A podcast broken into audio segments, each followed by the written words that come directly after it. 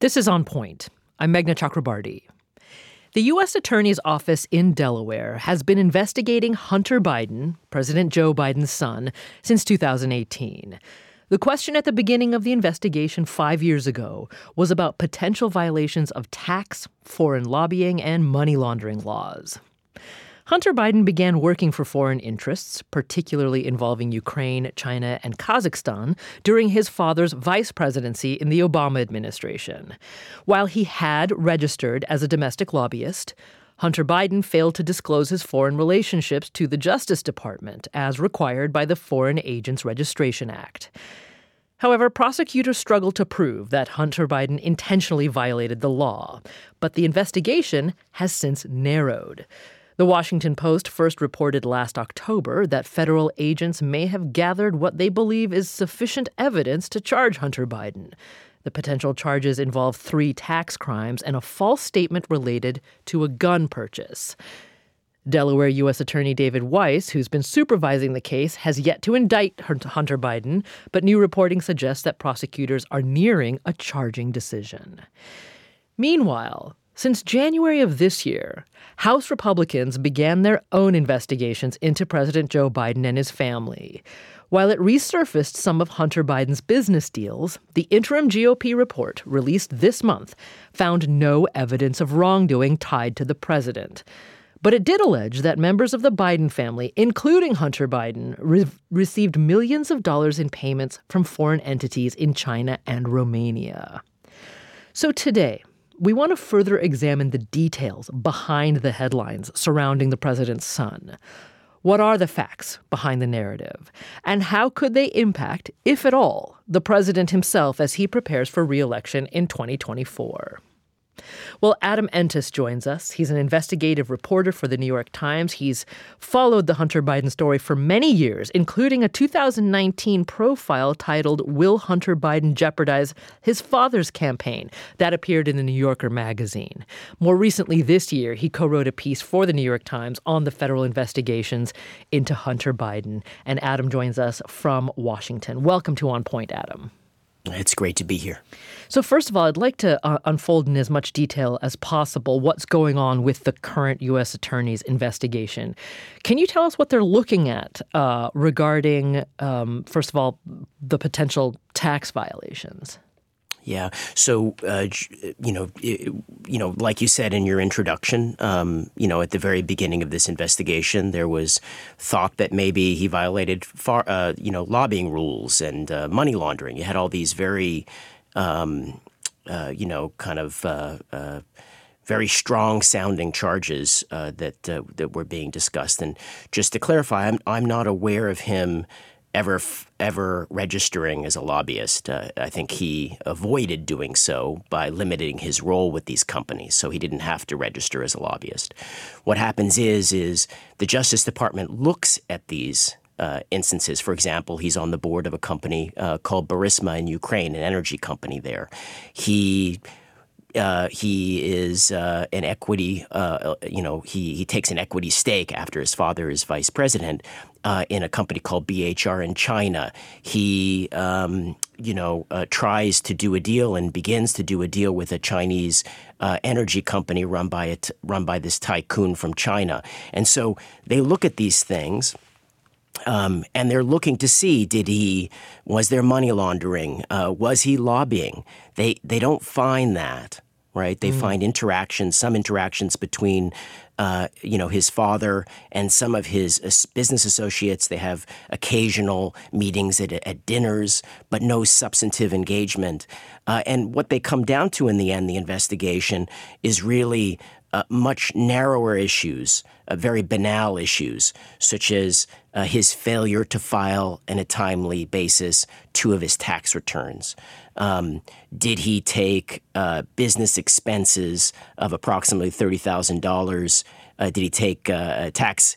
Should should he were those business expenses or personal expenses? That those sort of questions, mm-hmm. and, and and then at the height of his addictions, uh, he buys uh, a handgun and uh, he's he has to fill in a form to get the gun, and on that form it asks him if he is, you know, using drugs. It's a very, uh, frankly, poorly poorly written form. The wording is very, uh, very much suggesting like current. Are, are you currently using drugs?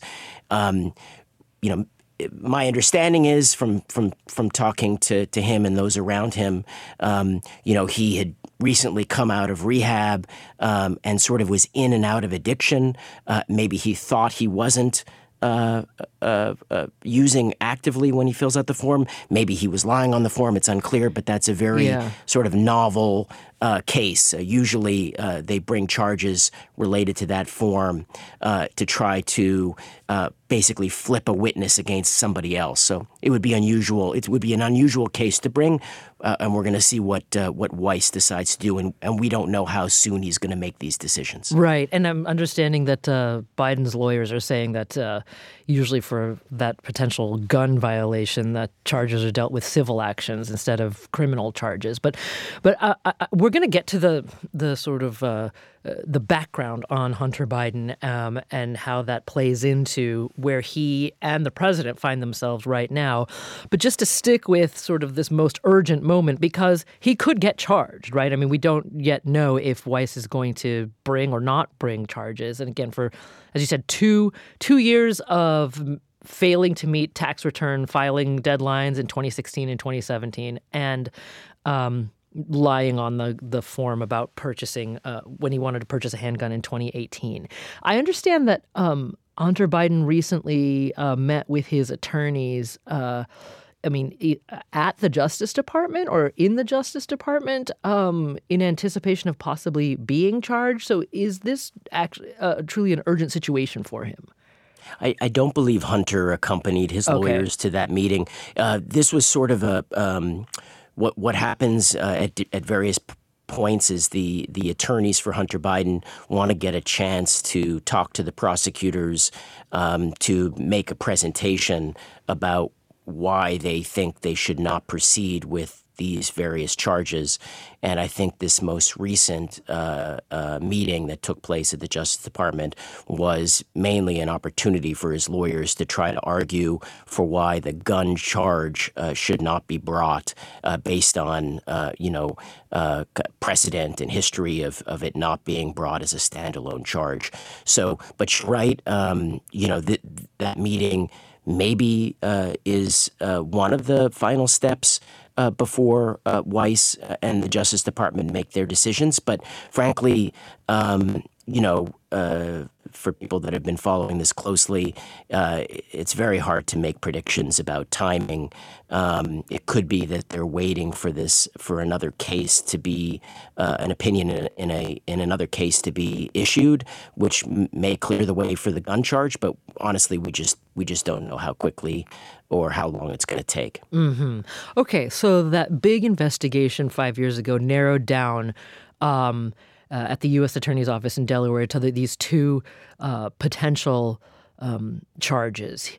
But nevertheless, um, regardless of how those go, and we'll we'll talk a little later, Adam, about if if Hunter Biden actually gets charged, what impact that could have on his father, President Biden.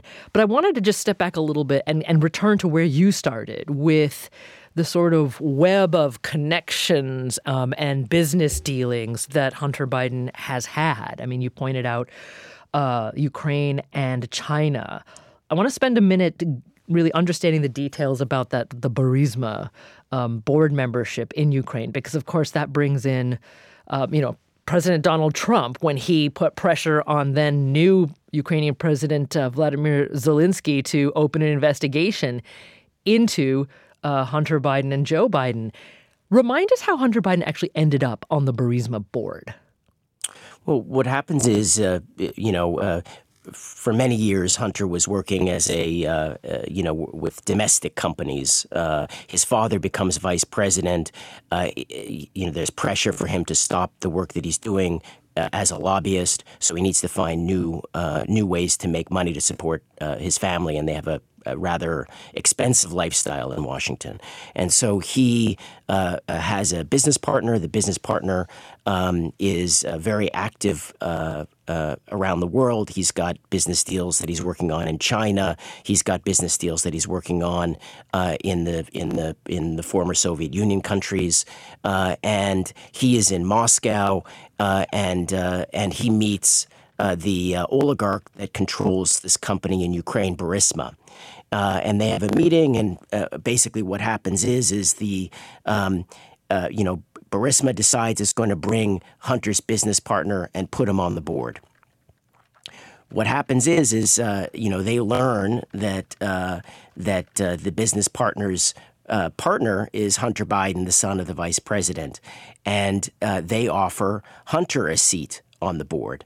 Uh, Hunter decides he's not going to tell his father about this. They, they're keeping it from his father um, because they sort of have this um, don't ask, don't tell tradition in the family.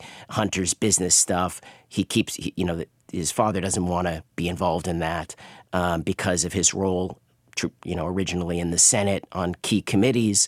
So it's it, they just had, kind of had this firewall tradition in the family.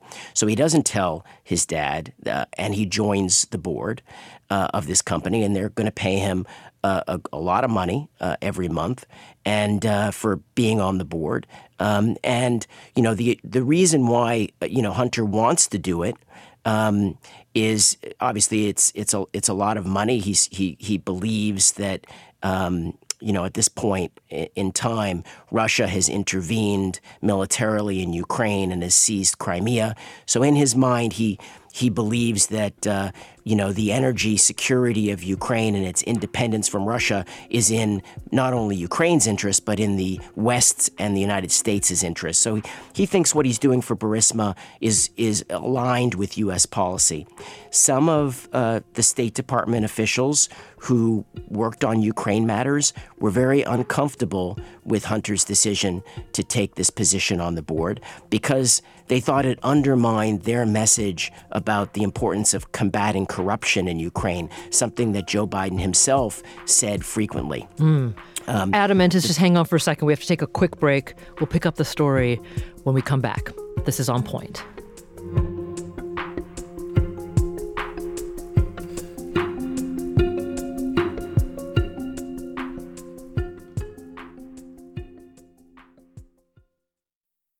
Support for the On Point podcast comes from Indeed. We're driven by the search for better, but when it comes to hiring, the best way to search for a candidate isn't to search at all. Don't search, match with Indeed. Ditch the busy work and use Indeed for scheduling, screening, and messaging so you can connect with candidates faster.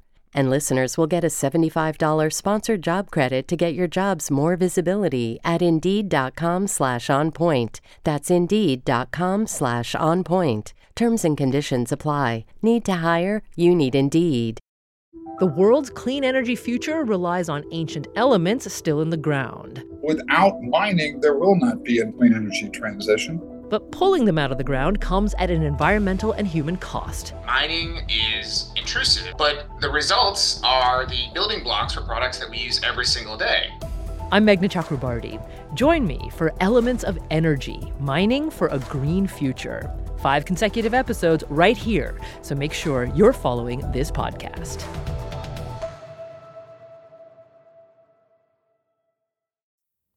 This is On Point. I'm Meghna Chakrabarti, and today Adam Entous joins us. He's an investigative reporter for the New York Times, and he's reported extensively on Hunter Biden, President Joe Biden's son. And so today we're we're asking Adam to help us understand the details about Hunter Biden uh, and his activities, the details that uh, are behind the headlines.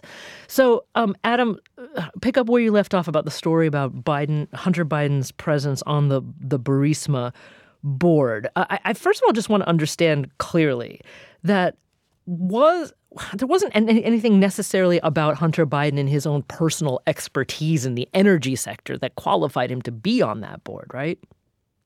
You know, uh, you know, as you probably know, companies, uh, you know, pick their board members for various reasons. Often it's a figurehead, right? Um, what was going on in the minds of the oligarch who decided to put Hunter on the board? Uh, I, I don't know because I've actually never uh, never spoken to him to find out. But from talking to people around him, uh, you know, he you know, was concerned that uh, his company and he was perceived in Ukraine as being pro-Russian. He was perceived this way, and he wanted to uh, kind of reset the narrative. He wanted Burisma to be seen as pro-Ukrainian, not pro-Russian. Uh, and maybe he thought by putting Hunter Biden, the son of the vice president, who was extremely popular uh, in Ukraine, as as sort of the leading of the American effort to help Ukraine, by putting Hunter on the board, he probably thought that that was a way for him to demonstrate uh, that he was not pro-Russian. Um, so I think it's it's hard to know uh, you know why uh, why uh, that oligarch made the decisions that he made, um, but I think that's part of it. He he also was under investigation inside of Ukraine. He had rivals in the government at the time in Kiev, and maybe he thought that having Hunter Biden on the board would maybe intimidate some of those rivals. Um, but again, we don't really know. But for, for Hunter, from his perspective, you know, he went to Yale uh, Law School. Uh, he he did he was working. Uh, you know, and he was getting into the energy uh, sector. Uh, that's what he does also with China uh, later. That get that also mm-hmm. becomes a subject of scrutiny. Um, his business partner, the the the, main, the person who initially got the deal with Burisma, he certainly is sort of a mover and shaker in the world of finance and Wall Street, and so at the time, Burisma was looking at uh, basically raising funds to expand uh, uh, uh, outside of Ukraine.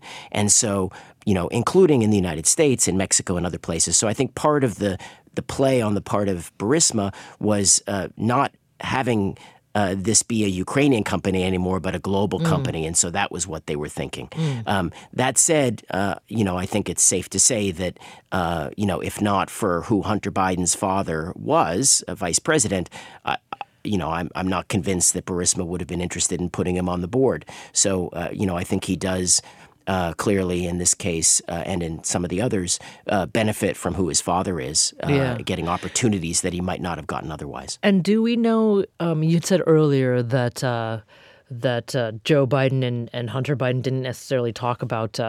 Hunter Biden's business, right? Do, but do we know if there was any conversation or contact between the two about his work on the Burisma board at all during the time he was on the board? Yeah, I mean, it, as be, best I can tell, uh, Joe Biden, the vice president, finds out that his son is on the board because he gets these daily press clippings that are g- delivered to him by members of his staff. And when they got when he got the clippings the day after the board seat was announced for Hunter, uh, the head, there was a headline in the clippings uh, that his son had joined the board. My understanding is is uh, and, w- and, what I've reported in uh, in, uh, uh, in, the original New Yorker piece is it is at one point after that um, uh, Joe Biden calls his son and and basically just says, "I hope you know what you're doing, son," and and Hunter says, "I do, Dad," and that's pretty much it in terms of interactions. Um, and I think you know, to understand the context of that conversation, one needs to understand the dynamics that are going on in the family at that stage. Um, you know, Beau uh, Hunter's older brother and closest friend, uh, Beau, has terminal cancer, mm-hmm. and uh, the family is really in the grips of dealing with that. They're really worried about money. Uh, you know, how are they going to make ends meet if when Beau dies, which is inevitable, and he's got two kids? You know, how is Hunter going to be able to step in and basically become, you know, this, the, you know, uh, step into the shoes that Beau has in the family, and so that was the context in which these discussions are being had. Um, there isn't a, a, lot of appetite for confrontation over these uh, over these matters. Um, you know, they have the family has a real crisis on its hands. Yeah, um, and uh, and that takes precedence, I think, over you know, uh, the political potential political backlash or pressure that comes from the disclosure that Hunter takes the Burisma seat. Okay. Um, one last thing about uh, Hunter Biden on the Burisma board, because um, as vice president, Joe Biden did call for uh, the removal of a uh, uh of a high level Ukrainian prosecutor. Um, uh, but was that at the time that? Uh, Hunter Biden was on the Burisma board, and um, if if memory serves, um, that prosecutor, uh, he Biden was calling for the removal of the prosecutor not because he was investigating Burisma, but because he was not investigating Burisma. Yeah, so this is it, it's sort of an interesting episode because I think it has been so mischaracterized. Uh, what what happens is is there's a lot of frustration in uh, in the embassy in the United States embassy in Kiev um, about you know whether the Ukrainians are going after uh, oligarchs for corruption, and one of the one of several oligarchs that they're that the U- Americans and the British uh, government you know, are accusing of potentially being involved in corruption is the oligarch that runs Burisma. And so um, the embassy is some people at the embassy who, who are focused on these corruption issues are agitating uh, to say something about uh, this oligarch. But, you know, Hunter Biden's now on the board of, of that company. Uh, and so what happens is is the ambassador at the time, the U.S. ambassador to Ukraine, he gives a speech in which he basically criticizes uh, the prosecutor general of Ukraine for not going after. Uh, for not uh, being aggressive enough uh, about going after corruption. And he singles out this particular oligarch and you know what what happens is is uh, there's kind of shock in uh, at the company Burisma. They feel like they're being singled out and they don't know why. Um, and so what what actually happens later is uh, Biden. Um, you know, obviously, at the urging of that ambassador of other advisors, wants him to raise this issue with uh, the with the leader of Ukraine at the time, and he does. And basically, that prosecutor is removed. So it's not that it's not that uh, uh, Joe Biden fires the prosecutor to protect his son. he's he's he's pushing for this prosecutor to be fired because people at the embassy don't think he's seriously going after the oligarchs, including the one that is, uh, you know, who runs the company that's paying Hunter Biden all this money. So it, in some ways, it's almost the opposite of the way uh, that it has been presented. Uh, and uh, you know, frankly, all of this puts uh, a spotlight once again on Hunter Biden's uh, position on the board, and it's very uncomfortable uh, for the Bidens at this stage because of this spotlight. So that that's the story. So the the prosecutor, you know, uh, in the minds at least of the U.S. officials who worked on corruption issues in Kiev, was not going after this oligarch, and you know, Joe Biden is asked by his aides to deliver this message to Poroshenko, the leader of Ukraine, and uh, what happens is that guy is uh, that guy is fired and somebody new is brought in. Mm. Um, and shortly, by the way, after the new prosecutor general is brought in, the oligarch that runs Burisma actually leaves Ukraine. Um, that's again, I haven't spoken to him. He hasn't agreed to interviews, but after that prosecutor is gone, that's when he becomes concerned that maybe he will be prosecuted uh, in Ukraine. Mm, okay, so a little later in the show, I want to um, again get get as many details as you can uh, about his China dealings, just as you did uh, regarding his Ukraine dealings, and we're going to talk about that laptop too. But you've also done some rather unique reporting about the, uh, the family context uh, with the Bidens, and again the the relationship between the president and his son.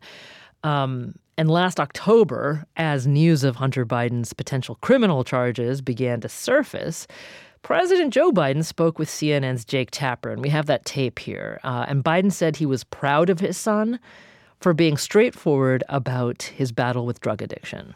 I, I, I have, I have great confidence in my son. I love him. And uh, he's on a straight and narrow, and he has been for a couple years now. And I'm just so proud of him. Okay, so that was President Joe Biden last October. Um, and in a recorded conversation from December 3rd, 2018, This conversation was uh, leaked from Hunter Biden's laptop. Uh, Hunter Biden reflected on the lifetime of support he's received from his father.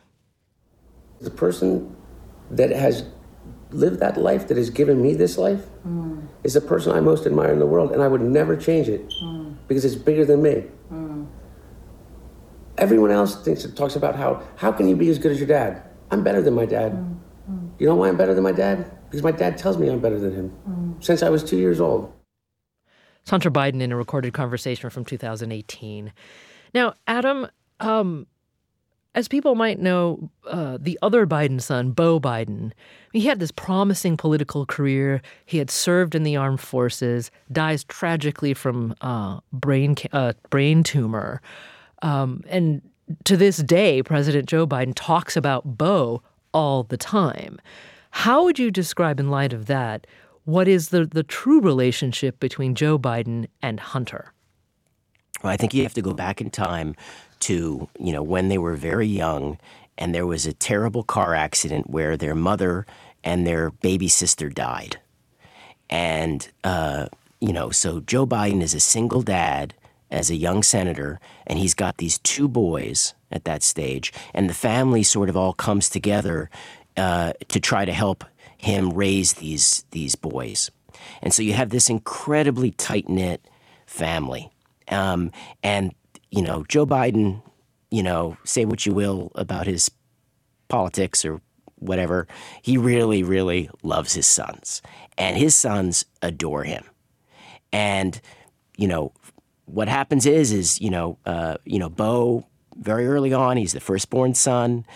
He he's going to follow and he's going to be the one who's going to follow in his fun's his father's footsteps. And Hunter, um, you know, he is going to sort of be the you know, guy behind the scenes who's helping his brother achieve his dreams. The family dream is Joe Biden is going to be president first, and then Beau is eventually going to become president. And the two brothers are going to help their father become president. And after he's president for two terms, Beau Biden, the fantasy, the family fantasy is he's going to become president, and Hunter is going to help his brother achieve that. That is that's the family story in a nutshell. And you know, while Beau is in you know go moves into politics, and obviously we know Joe Biden is in politics. They're not making a lot of money.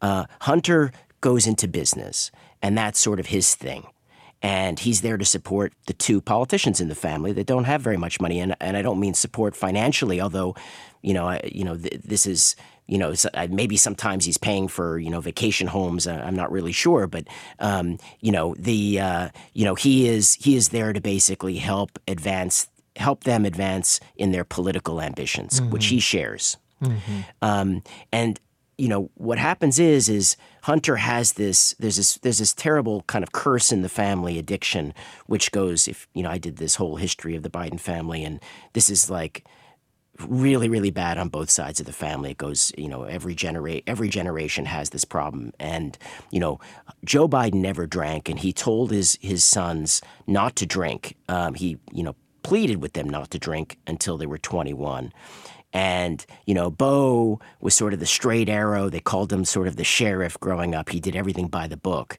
And he didn't drink right until after he was 21 for there's a brief period where he uh, drinks. Uh, I wouldn't. He was. I don't really consider him to be in uh, in any way having a drinking problem, but he drinks like a normal person would. He drinks a lot sometimes, um, but then he suddenly stops. Mm. He stops. He stops that drinking.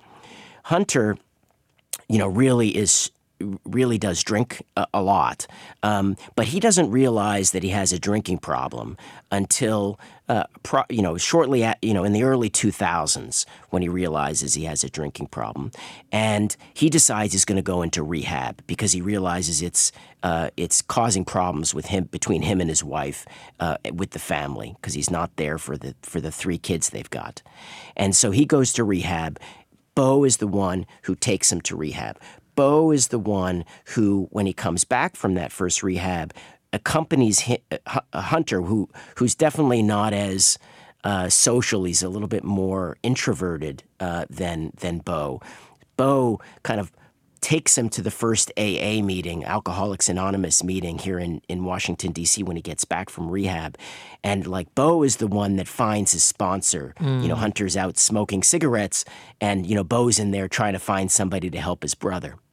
And that's sort of the relationship that is is sort of forged between the two, where you know Hunter depends on Beau yeah. to help keep him sober, yeah. right? And uh, and then when when Beau, and occasionally he's having relapses. This is a constant struggle for Hunter staying sober, but Beau is always there to try to pull him back from the brink. And he's he, sort of the, hunt, the hunter whisperer in the family, yeah. if you will. And then he dies. And, um, yeah. and so he's doing this. He's playing this role, and then he's diagnosed uh, with uh, this cancer, which kills him in 2015.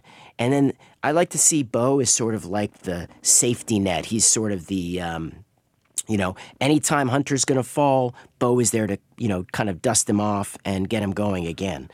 But after Beau is gone, obviously, like Hunter's incredibly depressed about losing his brother, and he has this relapse, and then Beau is not there to uh, to pick him up, you know, to help him, you know, uh, you know, try to see see the future in a positive way. And Hunter sort of and Hunter's wife, uh, you know, he, he, separates from his wife. He moves out of the house and he's separated from his daughters. He's sort of alone for the first time in his life, and he really descends into a deep depression. Um, and now that money from Burisma is coming in every month. That's allowing him to kind of keep those balls in the air, pay the mortgage, the jumbo mortgage bill he has, you know, pay for his his three girls to go to this insane, you know, I shouldn't say insane, but very expensive school uh, in Washington, D.C., private school. And so he, uh, you know, uh, that money is critical in kind of allowing him to maintain the lifestyle of his family. But at the Adam, same time, Adam, yeah, just hang in here for a second. I'm so sorry to interrupt, but it's a really compelling story. I just have to take a quick break, and we'll hear the rest of it when we come back. This is On Point.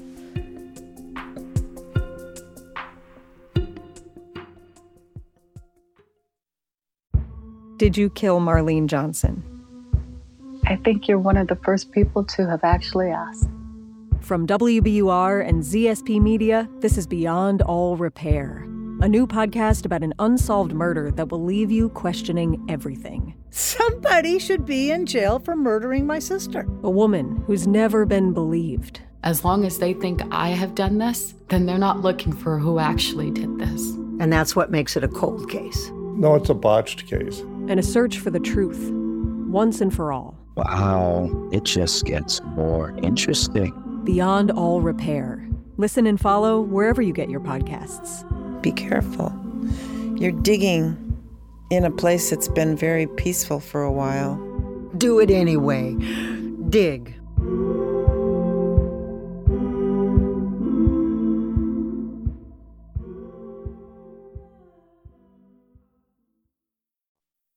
This is On Point. I'm Meghna Chakrabarti, and Adam Entous is with us today. He's investigative reporter at the New York Times, and he's been reporting for several years uh, on Hunter Biden uh, and the Biden family. And Adam, before the break, you were talking to us about how after Beau Biden's death in 2015, Hunter Biden sort of uh, descends into a relapse with his addiction, trying to uh, hold himself and uh, uh, his life together. Also, uh, still being on the board of Burisma at the time. I mean, is this the period in which uh, he's making uh, some of the decisions uh, regarding uh, tax filing and that application to purchase a gun that are now um, hounding him as possible indictments that could come from the U.S. Attorney in Delaware? Yeah, when he when he joins the board of Burisma, he is sober. He's st- he's sober and he knows what he's doing you know, a lot of people say it was the wrong decision. It was definitely a questionable decision, but he was sober then.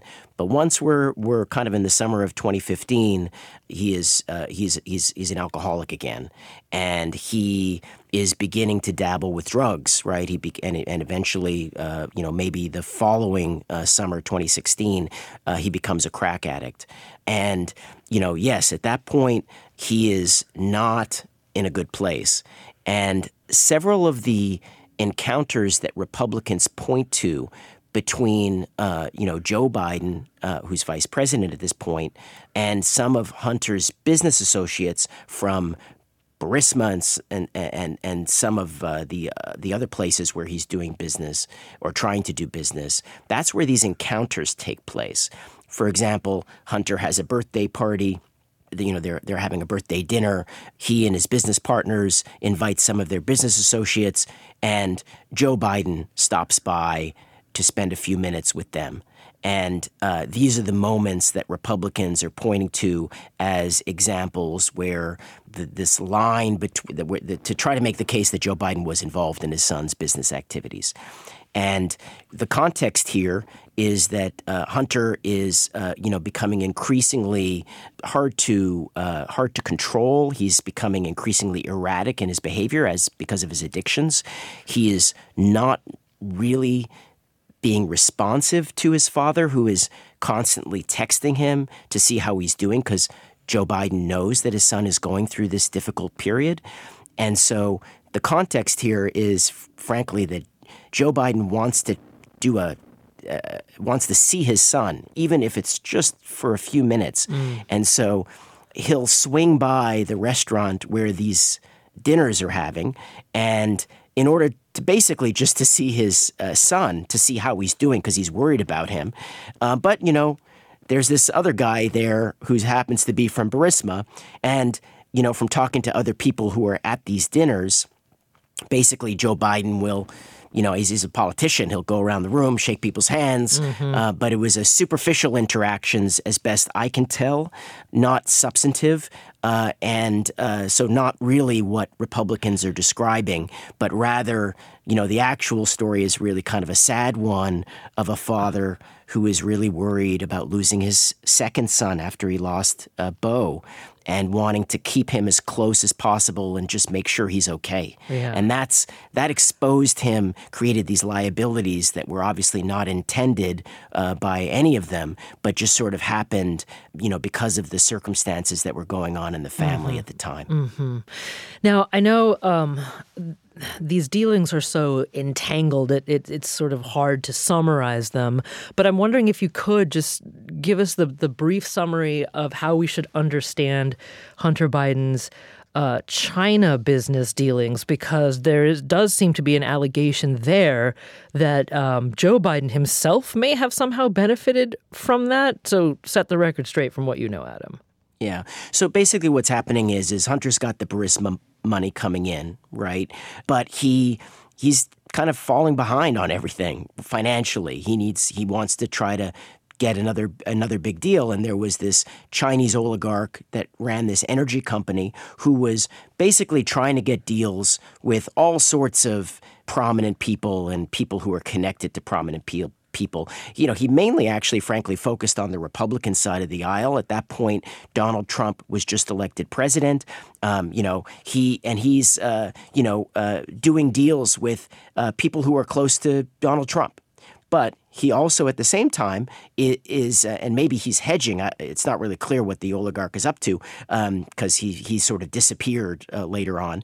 But he, uh, you know, is courting Hunter Biden, and Hunter Biden is courting him to try to get this, to try to get a deal. Um, and uh, this is this kind of starts in earnest in 2017. Joe Biden is no longer vice president. Um, he's out of government, and you know, he and, and Hunter is trying to get this deal with this oligarch, this Chinese oligarch. And frankly, the Chinese oligarch is sort of like not really committing to it. Um, and this is sort of what's going on. Eventually, Hunter uh, does get sort of a preliminary uh, deal with this oligarch, and some uh, some uh, a few million dollars uh, is I can't remember if it's three or five is uh, is transferred to you know sort of a holding company here in the U.S. Um, you know, Hunter has several business partners in this deal um, initially, and then eventually it's just him, and he he brings his uncle, uh, uh, you know, Jimmy Biden, in on it. Um, they're trying to get this big deal with this Chinese uh, oligarch. And basically, what happens is uh, separately, uh, unbeknownst to Hunter and apparently unbeknownst to the oligarch, uh, the uh, Justice Department and the FBI were investigating one of his associates, one of the oligarch's associates, for uh, allegedly paying uh, bribes in Africa. And so, what happens is the FBI.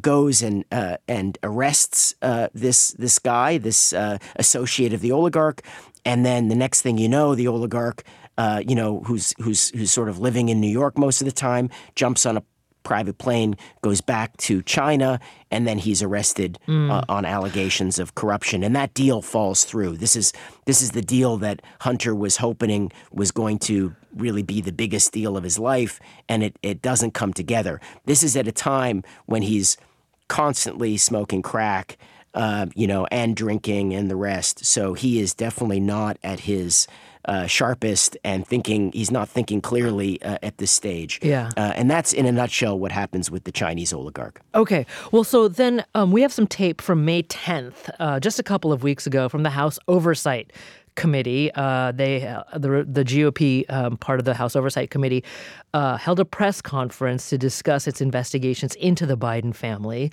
And while the committee found no wrongdoings by President Biden, uh, its report allegedly found that family members received millions of dollars without merit. And so here's Committee Chair James Comer of Kentucky. These were targeted and specific subpoenas, and each was different based on the information we believed the banks possessed. Every one of those subpoenas returned valuable information that had been unreported and that contributed to this committee's understanding of how the Bidens conducted their businesses. The committee is concerned by the complicated, suspicious network of over 20 companies we have identified the Bidens and their associates used to enrich themselves. So, Adam, is the money that Comer is talking about there the same money that, that you were just mentioning that Hunter Biden was receiving from his China business dealings? Well, he uh, Comer is talking about all these various. All you know, he's talking okay. about Burisma. He's talking about uh, the China deal. There was an earlier China deal that Hunter was involved in, an equity fund. Um, you know, he briefly works as a, he briefly works as a lawyer representing uh, a guy in uh, Romania that you mentioned.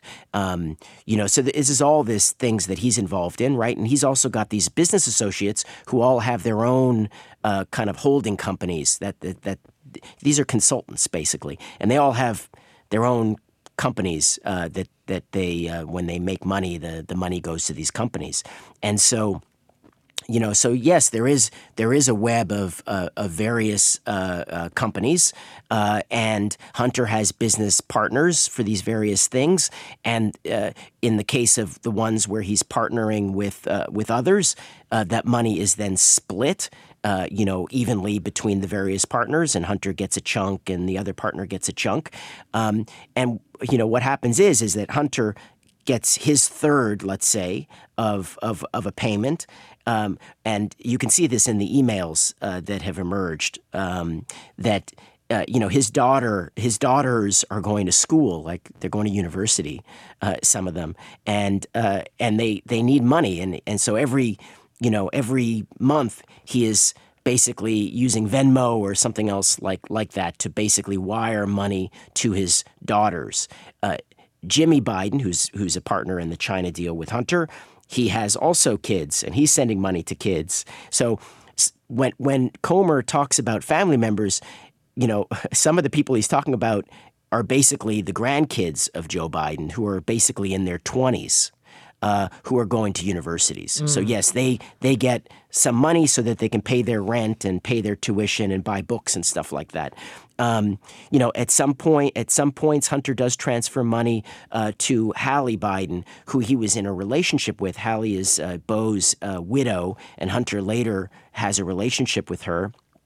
And uh, uh, you know, she's needs money, and so he sends money to her. There's a you know how, and there's another relative Hunter sending money to. So there is, you know, he's not wrong that there's money uh, that he gets, that Hunter gets as part, uh, you know, his share of these various business deals that then Hunter then pays out to these other individuals. But uh, as best I can tell from looking at those uh, at those uh, transactions, they're very uh, they're very banal kind of family transactions where he's you know, supporting his own kids mm, or, okay. or Jimmy Biden is supporting his own kids. Okay. But, you know, here we have uh, the son of a vice president and now president who repeatedly gets involved in business dealings with um, oligarchs who you know, their own business practices can be very shady, and some of whom, as you've described, Adam, have been under investigation not only in their own countries, but by the U.S. as well. I mean, Hunter keeps doing this. Do you think that President Joe Biden um, has essentially given his son a pass on his questionable business dealings because of what you said earlier that he doesn't he's concerned about losing another son yeah, no, I think I think uh, you know I th- I think that's right. I mean, I think that you know the whole family or Joe Biden. I mean, regardless of whether you know, again, I don't see any. Uh, I'm not expecting DOJ.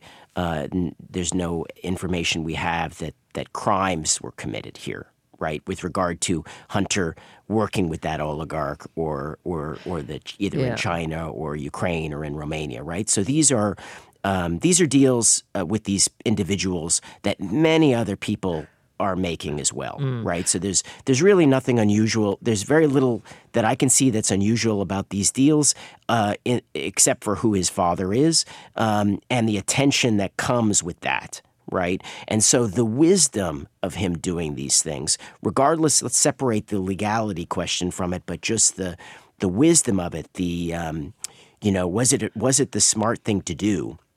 I think you know Hunter himself acknowledges uh, some of these were probably a mistake, right? Yeah. And uh, and uh, but why doesn't Joe Biden or other members of his family or advisors to Joe Biden step in to basically say to Hunter, you got to stop doing this kind of stuff? Yeah, because it doesn't now, have to be a crime for it to redound back on his dad's political career, right? Yeah. Yeah, the threshold is obviously, you know, uh, political uh, damage, right, and li- political liabilities rather than legal liabilities in these cases, in many of these cases. And so, yeah, I mean, to me, it, uh, you know, I, I, one of the things I wanted to understand is why doesn't Joe Biden say, "Hey, look, it just it just looks bad. Like, don't do it." Right? Why doesn't he do that? And I think that comes back to what you mentioned, which is, you know, f- you know, basically Joe Biden you know, maybe maybe he feels a little guilty because you know a lot of the scrutiny that comes and is focused on his son is because of his choices to be in politics, right? I mean, if Joe Biden wasn't, uh, you know, running for president or president or vice president or a senator, you know, there wouldn't be the scrutiny of Hunter Biden, right, mm-hmm. his son. And so maybe he, maybe there's an element of uh, of, of guilt. Uh, maybe there's, I think, more my my personal assessment. You know, Joe Biden certainly hasn't told me this. This is just my uh, reading of it. Is that you know he was just very uh, very worried about pushing Hunter away at a time in his life where he was incredibly sensitive and you know and and, and liable to run you know hunter I don't think Hunter would have, you know, uh, necessarily uh, killed himself, but he thought that his lifestyle would eventually kill him. Um, he knew that.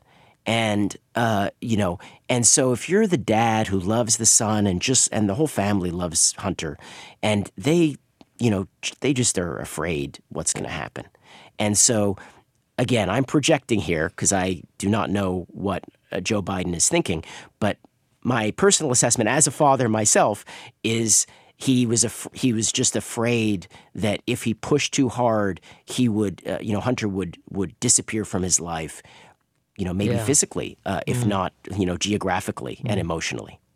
Well, Adam Entous, investigative reporter at the New York Times, who's been reporting on Hunter Biden and the Biden family for years now. Adam, thank you so much for uh, giving us all the details, the important details behind the ongoing questions regarding Hunter Biden. It was a pleasure to be here. Next time on the show, we're going to talk about medical aid in dying. Vermont recently expanded access to terminally ill out of state residents who are seeking medications to aid their death. Three times as many states have medical aid in dying laws now as did five years ago, but still 80% of states do not. So we'll talk about what is and isn't changing in how individuals and the law approach medical aid in dying. This listener in Nevada called to share her story. Her husband had stage 4 pancreatic cancer. He had so much pain that he could barely sleep. He highly valued his cognitive functioning, so he did not want to take much of the narcotics hospice supplied. There was little other relief that could be offered. He finally committed suicide by gunshot to end his pain. Though it was terribly traumatic to find him, I do not blame him. Only I saw the severe suffering he endured. We are more humane to our animals in pain than we are to our fellow humans. That's next time on the show. I'm Meghna Chakrabarti. This is On Point.